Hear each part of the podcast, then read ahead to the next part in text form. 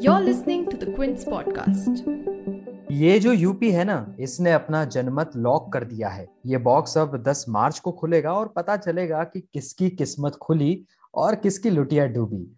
Exit poll भी अपनी तरफ़ से अनुमान लगा रहे हैं। लेकिन चुनाव नतीजों में क्या होगा, इसका कुछ अंदाज़ा हम पार्टियों के चुनाव प्रचार अभियान से भी लगा सकते हैं। बीजेपी ने किस पर दाव लगाया? एसपी ने कैसे काउंटर किया और चुप रहकर बीएसपी ने अपने वोटर को क्या बताया? और इन सब के बीच कांग्रेस का फोकस किन बातों पर रहा? Lights action politics UP elections में क्या बड़ा हो रहा है? जो हो रहा है, उसका मतलब क्या है? यूपी को जानने वाले एक्सपर्ट्स को सुनिए प्रतीक वाघमारे के साथ। क्विंट हिंदी की इस पॉडकास्ट सीरीज़ में ये जो यूपी है ना? ये जो यूपी है ना पॉडकास्ट में आपका स्वागत है। चुनाव प्रचार अभियान से पार्टियों की नब्ज टटोलने की कोशिश में हम आगे बढ़े।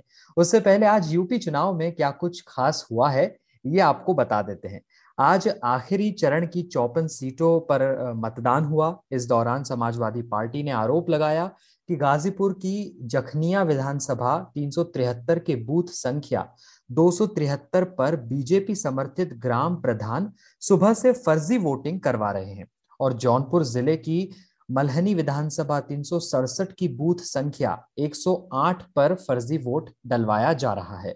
साथ ही आज अखिलेश यादव ने बीजेपी को निशाना बनाकर कहा कि पता नहीं वो किस अंतरराष्ट्रीय पहचान का दावा करते हैं, वो भारतीयों को निकालने में विफल रहे, जिसका नाम ऑपरेशन गंगा रखा गया। क्योंकि वाराणसी में भी चुनाव थे। अगर उन्होंने हमारे लोगों को सीधे यूक्रेन से बचाया होता तो मैं इसकी सराहना करता।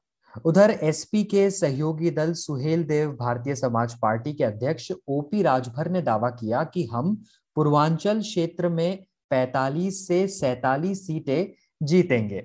बहरहाल, सारे फेजेस का चुनाव संपन्न हुआ, लेकिन अब कौन सी पार्टी कहाँ खड़ी है, किसको बढ़त मिल रही है इस पर चर्चा करने के लिए मेरे साथ हैं द क्विंट के पॉलिटिकल एडिटर आदित्य मेनन। स्वागत है आदित्य आपका। क्योंकि चुनाव पूरा हुआ है तो सबसे पहले कैंपेन को लेकर मेरे मन में सवाल है। तो आदित्य, जो एसपी है बीएसपी है बीजेपी कांग्रेस, किसका प्रचार अभियान सबसे ज़्यादा एग्रेसिव रहा? और किसका अट्रैक्टिव रहा? और आप ये भी बता सकते हैं कि आपको सबसे ज़्यादा किसके कैंपेन ने प्रभावित किया है? जी।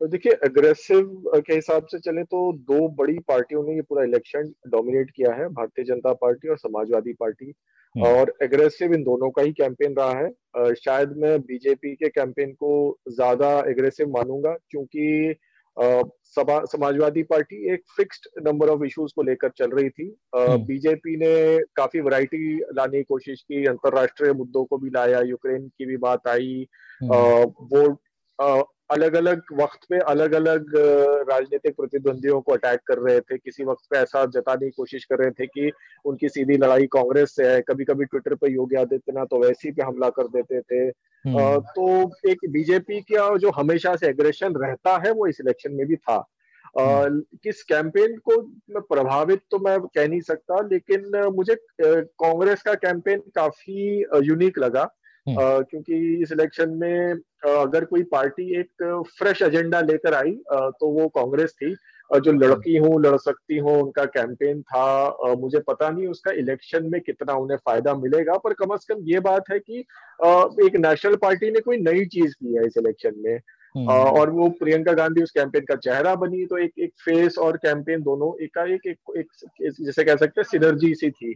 तो हम्म, एक वो कांग्रेस में एक अलग बात नज़र आई उस कैंपेन में। आ, लेकिन अगर प्रभावित करने की बात हो तो मेरे ख्याल है समाजवादी पार्टी आ, को मैं क्रेडिट दूँगा हम्म। कि कम अज कम वो जो उनके कोर मुद्दे थे अनएम्प्लॉयमेंट जो रोज़गार का मुद्दा जो किसानों का मुद्दा सरकारी मुलाजमों का मुद्दा ये उससे भटके नहीं। ये okay. पूरी तरह से उसी उनके अखिलेश यादव के ऊपर कोई भी सवाल आता था चाहे वो इंटरव्यू हम्म। में हो या फिर सोशल मीडिया में हो या हम्म। रैलियों में हो वो उसको घुमा फिरा कर किसी तरह रोज़गार पर ही ले आते थे तो उस तरह से एक फोकस्ड कैंपेन चलाया समाजवादी पार्टी ने तो हम्म। प्रभाव के हिसाब से समाजवादी कैंपेन पार्टी का भी कैंपेन अच्छा रहा हम्म अच्छा आपने मुद्दों की बात की तो अभी अभी पिछले जो पाँच सालों में सरकार बीजेपी की रही तो उनके कौन से प्रमुख मुद्दे रहे उन्होंने कौन से मुद्दे उठाए होंगे जिससे प्रभाव पड़ा होगा इस चुनाव पर देखिए एक मुद्दा जो बीजेपी के लिए काफ़ी फ़ायदेमंद रहा वो है लॉ एंड ऑर्डर का मुद्दा। काफ़ी लोगों का ये कहना था खास तौर पर शहरों में कि जब से बीजेपी की सरकार आई है। तो थोड़ी बहुत जो सिक्योरिटी की सिचुएशन है वो बेहतर हुई है। हम्म। ये अब देखिए एनसीआरबी का डेटा कुछ और कहता है बेशक इस पे कि कोई बहुत ज़्यादा फ़र्क नहीं पड़ा है बेसिक डेटा में ये आया था। लेकिन हम्म। फिर भी लोगों में अगर ये धारणा है तो हमें उस धारणा को स्वीकार भी करना चाहिए उसकी उसका एहतराम करना चाहिए। तो लोगों में ये एक एक एक परसेप्शन था कि बीजेपी के अंडर लॉ एंड ऑर्डर बेहतर हुआ है। तो वो एक वो एक मुद्दा बीजेपी के लिए काफ़ी फ़ायदेमंद रहा। दूसरा जो लाभार्थी हैं जिन्हें फ्री राशन मिला है पिछले कुछ सालों में हम्म। तो काफ़ी लोगों ने इस चीज़ का भी ज़िक्र किया कि हाँ बीजेपी के अंडर भले ही कुछ नौकरियों का मसला बढ़ गया हो लेकिन कम अज कम इससे थोड़ी बहुत चीज़ों में आसानी हुई है तो ये हम्म। दो मुद्दे हैं जिससे बीजेपी को फ़ायदा हुआ है राम मंदिर का मुद्दा है, लोग उसके बारे में बात करते हैं, लेकिन उसका इलेक्शन में किस हद तक असर हुआ, ये हम कह नहीं सकते। लग नहीं रहा कि वो बहुत ज़्यादा बड़ा मुद्दा बना इस इलेक्शन में। अच्छा। अच्छा और अगर समाजवादी पार्टी और उनके सहयोगी दल की बात करें, कुल मिलाकर उनका परफॉर्मेंस कैसा रहा? अब जैसे हम सोशल मीडिया पे कई बुद्धिजीवियों के मिलीजुली प्रतिक्रिया देख रहे हैं, कोई कह रहा है कि एसपी को बढ़त मिलेगी ही मिलेगी, कोई कह रहा है कि पार्टी का वही हाल होगा जो 2017 में हुआ, कोई तो ये तक कह रहा है कि एसपी ही सरकार बनाने जा रही है। तो आपने जो ओवरऑल देखा, आपको क्या लग रहा है परफॉर्मेंस के आधार पर? लेकिन मेरे राय में हकीकत में इन दोनों पक्षों के कहीं बीच में आती है।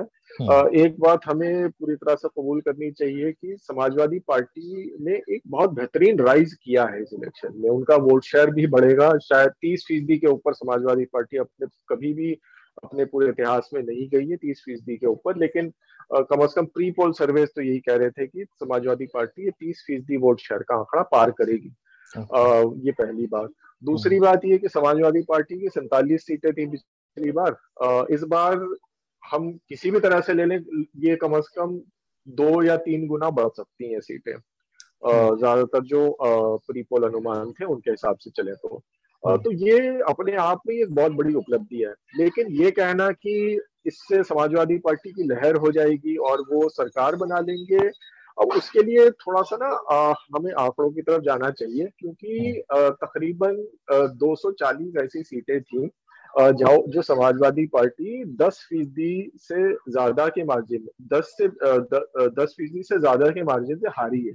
हम्म। तो अब ये ऐसी सीटें हैं जहाँ पे बहुत काफ़ी बड़ा स्विंग चाहिए होगा समाजवादी पार्टी को इन सीटें सीटें वापस हासिल करने में जो सीटें दस फ़ीसदी के कम मार्जिन से वो वो हारे हैं पिछली बार ज़ाहिर है वहाँ पर पाँच सात फ़ीसदी उनके फेवर में वोट पड़ गया पाँच सात फ़ीसदी सामने वाले का वोट कम हो गया तो वो सीटें पलट जाएँगी वैसी हम्म। सीटें कुल मिलाकर तकरीबन छियानबे है सौ से कम है तो चलो मान लीजिए वो पूरी की पूरी सीटें भी जुड़ जाए समाजवादी पार्टी के साथ तो फिर भी उनका आंकड़ा कहीं 140 150 के आसपास जाके खत्म हो जाता है। तो बाकी जो सीटों को पलटाना है तो उसके लिए समाजवादी पार्टी को बहुत बड़े स्विंग की ज़रूरत है। और इस कस्म का स्विंग सपा को कभी मिला नहीं है इससे पहले। वो 2012 में भी जब जीते थे तो उनको महज साढ़े तीन चार फ़ीसदी का पॉजिटिव स्विंग मिला था। तो अब उसका उन्हें दुगना स्विंग लाना पड़ेगा इस इलेक्शन में, अगर उन्हें मेजोरिटी के करीब भी आना है तो।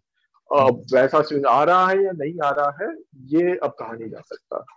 अच्छा शुरुआत में आपने बताया कि पूरा जो एक तरीके से चुनाव है, उसमें डोमिनेंस बीजेपी और समाजवादी पार्टी का ही रहा, और कहीं ना कहीं उन्हीं दो के बीच सबसे बड़ा ये मुकाबला देखने को मिलेगा।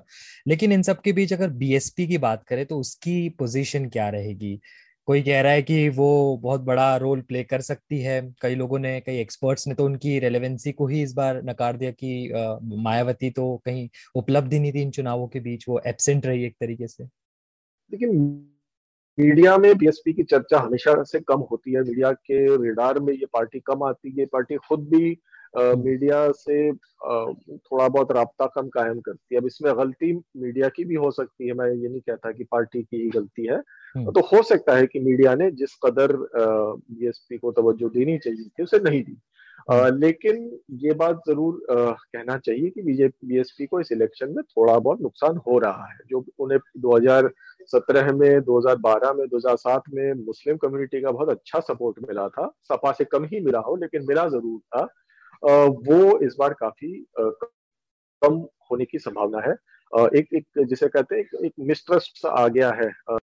तो एक मिस्ट्रस आ गया है मुस्लिम कम्युनिटी और हम्म। बसपा के बीच चूँकि एक एक छवि बनी है कि वो कई की मुद्दों पर उन्होंने बीजेपी की मदद की है केंद्रीय लेवल पे।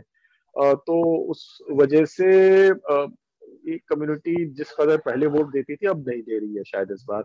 दूसरी एक बात है कि बंगाल इलेक्शन के बाद मुस्लिम कम्युनिटी में एक एक धारणा बनी है कि एक तरफा वोट किसी एक पार्टी की तरफ़ स्टेट लेवल पर देना है। पहले ये सीट लेवल पे कहा जाता है कि हुआ करता था पर अब ये स्टेट लेवल पे हो रहा है। तो जब सीट लेवल पे होता था तो बीएसपी को भी पड़ जाता था कभी कभी वोट बट इस बार ऐसा लग रहा है कि स्टेट लेवल पे सपा की तरफ़ एक रुझान है। हम्म। तो वो वोट का नुकसान बसपा को हुआ है। फिर अपर कास्ट वोटर जो बसपा को 2007 में बहुत बड़े तादाद में वोट दिए थे वो बीजेपी से हटते हुए नहीं नज़र आ रहे हैं। और अगर जहाँ जहाँ जा भी रहे हैं तो उनकी सेकेंड चॉइस कांग्रेस है ना कि बसपा। हम्म। तो बसपा का कहीं से इजाफा नहीं हो रहा है वोट का। उनका कोर वोट लेकिन बरकरार है। जो लोगों ने शुरू में आकलन लगाया था कि जाटव तक मायावती को छोड़कर जा रहे हैं ऐसा नहीं नज़र आ रहा ग्राउंड पे। वो वोट बिल्कुल ही उनका सलामत है। बस यही मसला है कि वो वोट अपने आप पर बहुत सारी सीटें बसपा को नहीं दिला सकता। तो तो वो भले ही काफ़ी सीटों में 20 20 22 25 फ़ीसदी वोट ले आएँगे लेकिन वो सीटें वो वो सीटें शायद उनकी जीत में तब्दील ना हो। ऐसा भी हो सकता है। ओके। खैर नतीजों का जो दिन है वो ज़्यादा दूर नहीं है। तो पता चल ही जाएगा कि किसका कैंपेन कितना प्रभावित रहा और किसके मुद्दे कितने चुनाव पे प्रभावित रहे और किस पार्टी की क्या पोजीशन है। आपका बहुत बहुत शुक्रिया, आदित्य। तो आप सुन रहे थे यूपी चुनाव पर क्विंट हिंदी की पॉडकास्ट सीरीज़, ये जो यूपी है ना। अगर ये पॉडकास्ट आपको पसंद आया तो इसे शेयर कीजिए और इस प्लेलिस्ट को सब्सक्राइब कर लीजिए ताकि नया एपिसोड आने पर आपको अपडेट मिल जाए। इस पॉडकास्ट को आप कई पॉडकास्टिंग प्लेटफॉर्म्स पर सुन सकते हैं, जैसे Google podcast Apple podcast Jio Saavn Spotify Gaana और भी कई पॉडकास्टिंग प्लेटफॉर्म्स तो यूपी चुनाव से जुड़ी हर बड़ी खबर को जानने और समझने के लिए जुड़े रहिए क्विंट के साथ।